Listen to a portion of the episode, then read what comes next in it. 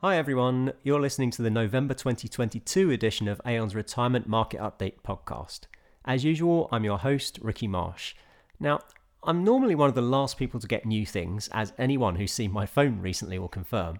So it's probably no surprise that I had to wait until this month for my first brush with COVID 19.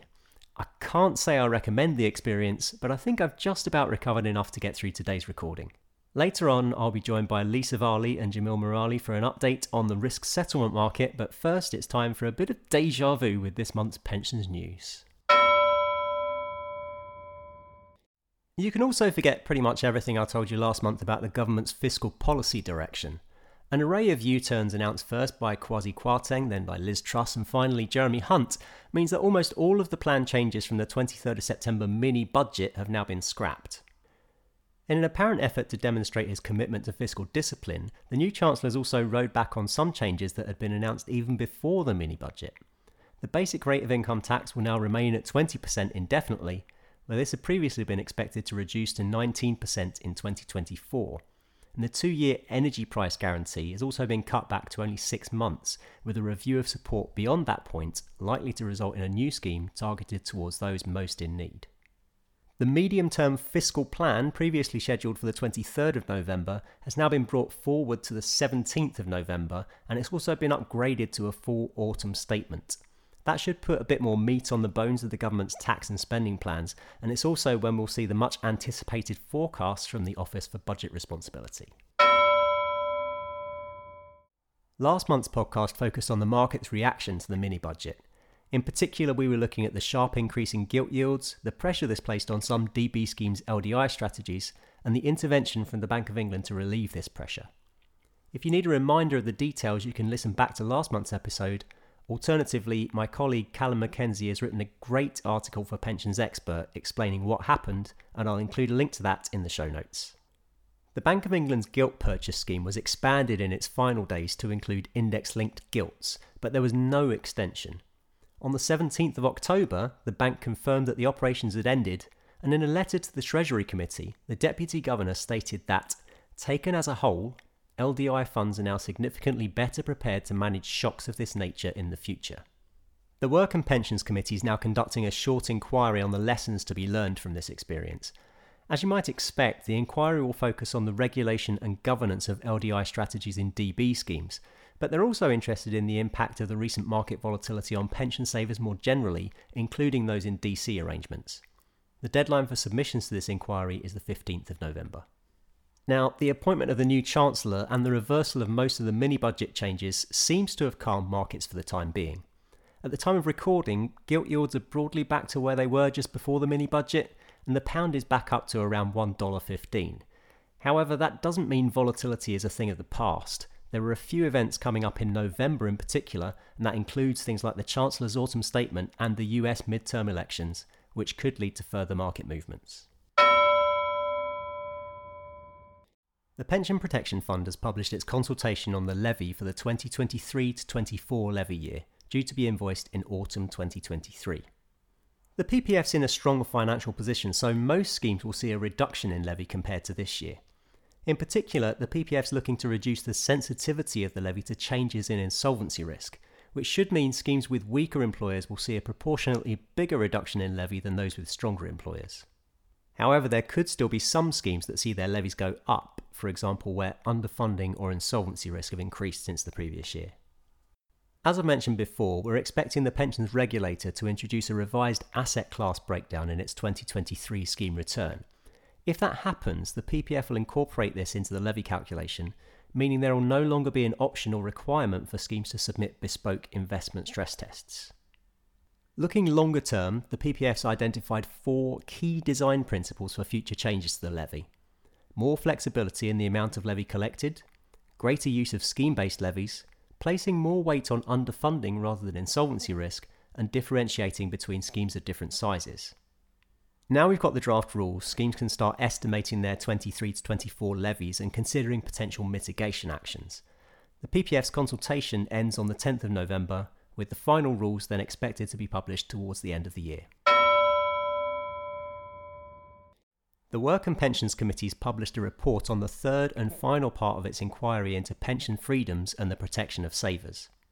This part of the inquiry looks at saving for later life, and the committee notes that despite the introduction of auto enrolment, over 60% of people are at risk of missing out on an adequate standard of living in retirement. There are warnings that minimum contributions to pensions are too low and that many self employed and gig economy workers are being excluded completely from pension saving. The report also finds that people over 40 who have had limited time to build up their pension pot through auto enrolment are particularly at risk if they don't have access to a DB pension. The committee recognises that the cost of living crisis probably means now isn't the right time to ask people to increase their savings. However, they are calling on the government to start building a consensus on the need for change and to draw up a plan for introducing higher minimum contributions in the future. Just a very quick update on inflation data as the increases for the year to September 2022 have now been confirmed. The CPI increase came out at 10.1%, and the corresponding RPI increase was 12.6%. These figures are relevant for a lot of DB schemes as September is often used as the reference month for pension increases. Having the actual data may now allow these schemes to have more informed discussions about potential discretionary increases. And finally, following its earlier consultations, the DWP has published its final regulations for pensions dashboards. These confirm the dashboards project is going ahead as expected, and any changes from the draft regs had already been announced over the summer, so I won't go back over them here. I should, however, take this opportunity to plug a breakfast discussion that's being held at our London office on the 30th of November.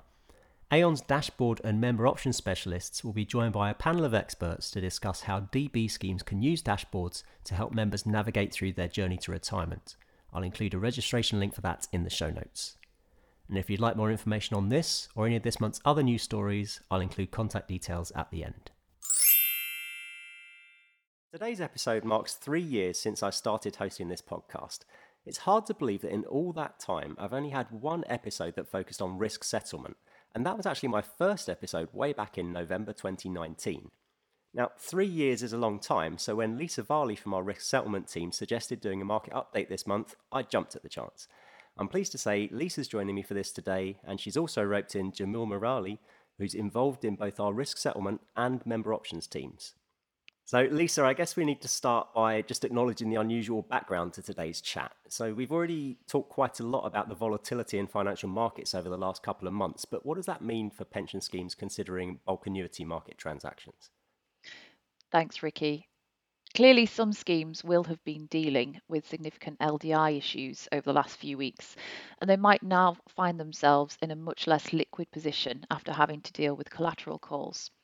Traditionally, we've seen demand for partial buy ins because insurer pricing means that the implied return on a buy in policy is better than just holding the gilts that you'd use to fund it. And of course, by buying a policy, you're also removing longevity risk, which is a significant factor for lots of schemes. However, we might reasonably expect demand for partial buy ins to slow down now. Some schemes will be seeking to deleverage their asset positions and increase their liquidity, and by its very nature, a buy in policy is a highly illiquid asset. However, we've seen a general trend over 2022 of increasing bond yields. And for some schemes, this has resulted in a significant improvement in their solvency position, particularly those schemes that are under hedged. Even for those schemes which are fully hedged versus solvency, the pound amount of any buyout deficit will have shrunk over the year, meaning that many schemes will now find themselves within check writing distance of a full scheme transaction and increased engagement from sponsors who see an opportunity to remove pension risk altogether. Our expectation is that demand for full scheme transactions will continue to increase over the coming months. Okay, so Jamil, Lisa's mentioned there that some schemes may now be in this fabled check writing distance from buyout, but what about schemes that have still got a bit of a funding gap despite recent improvements in funding levels? Thanks, Ricky. Yeah, so a number of schemes are getting closer, but are still not there. There are a number of actions schemes and sponsors can take to bridge that final gap, but also better position themselves if and when they approach the insurance market. I'm sure we'll discuss preparation later. So more specifically, on reducing that funding gap to buyout, one could carry out member options exercises that can, in many cases, lead to significant savings. These exercises could be a one-off bulk exercise, such as a pension increase exercise for current pensioners or a bulk transfer exercise for deferreds, and here the savings would be immediate at the point the exercise is completed. Or alternatively, a scheme can introduce new options at retirement, e.g., a bridging pension option or a PIE option, particularly where there is a reasonable time period before carrying out the annuity transaction. And here the savings would occur over time as members retire. There is sometimes a view that member options have to be carried out before the annuity transaction, but it is possible with agreement of the insurer, particularly for the larger £1 billion deals, to carry out a bulk exercise in the buy-in to buyout phase and still achieve those savings. Lisa, what's the outlook for bulk annuities like at the moment? We're still seeing very attractive pricing from insurers, which is also driving demand from pension schemes for these types of transactions. The average full market transaction size has been around £35 billion a year over the last three years. And if yields have been less volatile this year, we'd have expected this trend to continue. However, rising yields reduces the pound amount of transactions that are written. So we might more realistically expect a 30 billion pound year for 2022. And that's noting that 12 billion pounds of deals were, were written in H1 of this year. So as you might recall, Ricky, 2019 was a bumper year for bulk annuity transactions, and there were a number of multi-billion pound deals written we saw the average deal size fall in 2020 and 2021. However, we're aware of a number of mega deals currently in the market or due to approach the market in early 2023, and this means that deal volumes will be pushed back up again. Yeah, so um, when we last talked about risk settlement back in 2019, the focus was very much on those jumbo transactions. And I guess from what you're saying there, it feels like things may have come full circle over the last three years. Um, Jamil, just at the risk of recycling a question I probably used last time, if all of these big deals are in the pipeline, is there a danger that smaller schemes could get crowded out? It's true that multi billion pound deals are a much bigger prize for insurers who have stretching volume targets, set typically in pound terms, to meet each year. However, we saw in 2019 that having these large deals in the market can create opportunities for smaller schemes too. So, if say three insurers are competing for one of these mega deals, and clearly only one can be chosen, the other two will need to fill that hole and will have assets and capital ready to deploy. We've seen this happen in real life examples again in 2022 on a number of cases, as this has translated into great pricing opportunities for smaller schemes, which are well prepared to move quickly.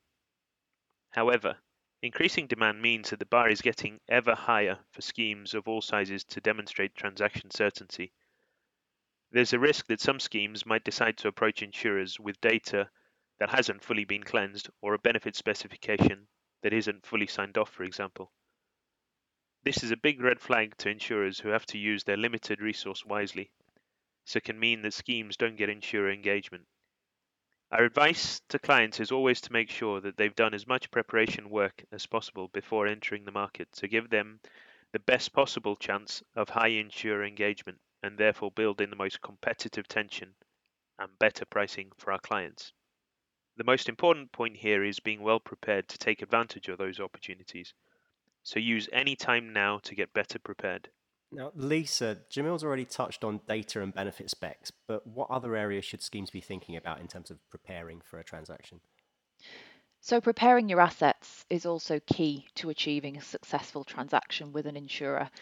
Given the recent behaviour of bonds, there might be a temptation for schemes to purchase more illiquid assets with less volatile returns.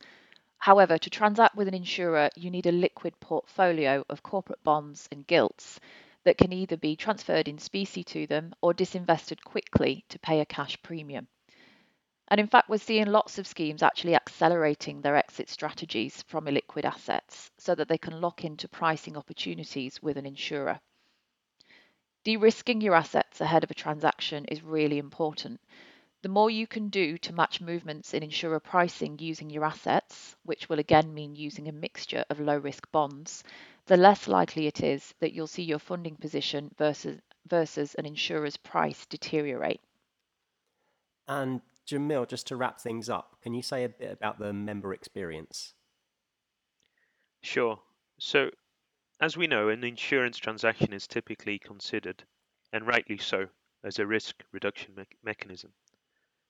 The transaction provides security to members from a different provider and regime, and often the member experience is overlooked in the buyout journey. What I mean by this is the actuarial factors, for example, transfer value and cash commutation factors, used by insurers are different to those used by pension schemes. And as such, there could be winners and losers depending on when a member draws their benefits, either before or after that transaction. So it is important to consider communicating the impact of the annuity transaction clearly so members can decide if they want to draw benefits before or after the annuity is signed. For example, typically transfer values provided by the insurer are lower than that from pension schemes. So a member considering transferring may be better doing so before the annuity contract is signed. Drawing on earlier comments about improved funding positions, this has led to some schemes having a surplus on buyout. The natural next question is how should trustees utilise this? So, trustees will have a duty of care to members and may want to provide discretionary pension increases given the current high inflation environment. And in my view, it, it, it's a reasonable use of surplus. But on the flip side, some, probably many, companies will want to access that surplus as they're the party who have ultimately been ec- economically exposed to the financing of the scheme over time. So, for trustees to be able to use the surplus on discretionary pension increases, maybe the way to do this is to do a deal with the sponsor uh, around uh, moving to buyout and winding up, and potentially agree to refund some of that surplus. So, a win for all parties. Great. Well, thanks to both of you for joining us today, and hopefully it won't be another three years before we come back to this topic. Thanks, Thanks Ricky. Right, that's another episode done. Thanks again to my guests, Jamil Murali and Lisa Varley, and thanks to you for listening. I'm off to look for a phone that can actually perform basic functions without crashing, but I'll be back with more next month. If you've enjoyed this episode, don't forget you can subscribe to the series through all the usual places, including the Apple Podcasts app and Spotify. If you'd like more information on our retirement solutions or you want to feature in a future podcast, you can contact me on ricky.marsh at aon.com. Otherwise, please visit our website or email talktous at aon.com.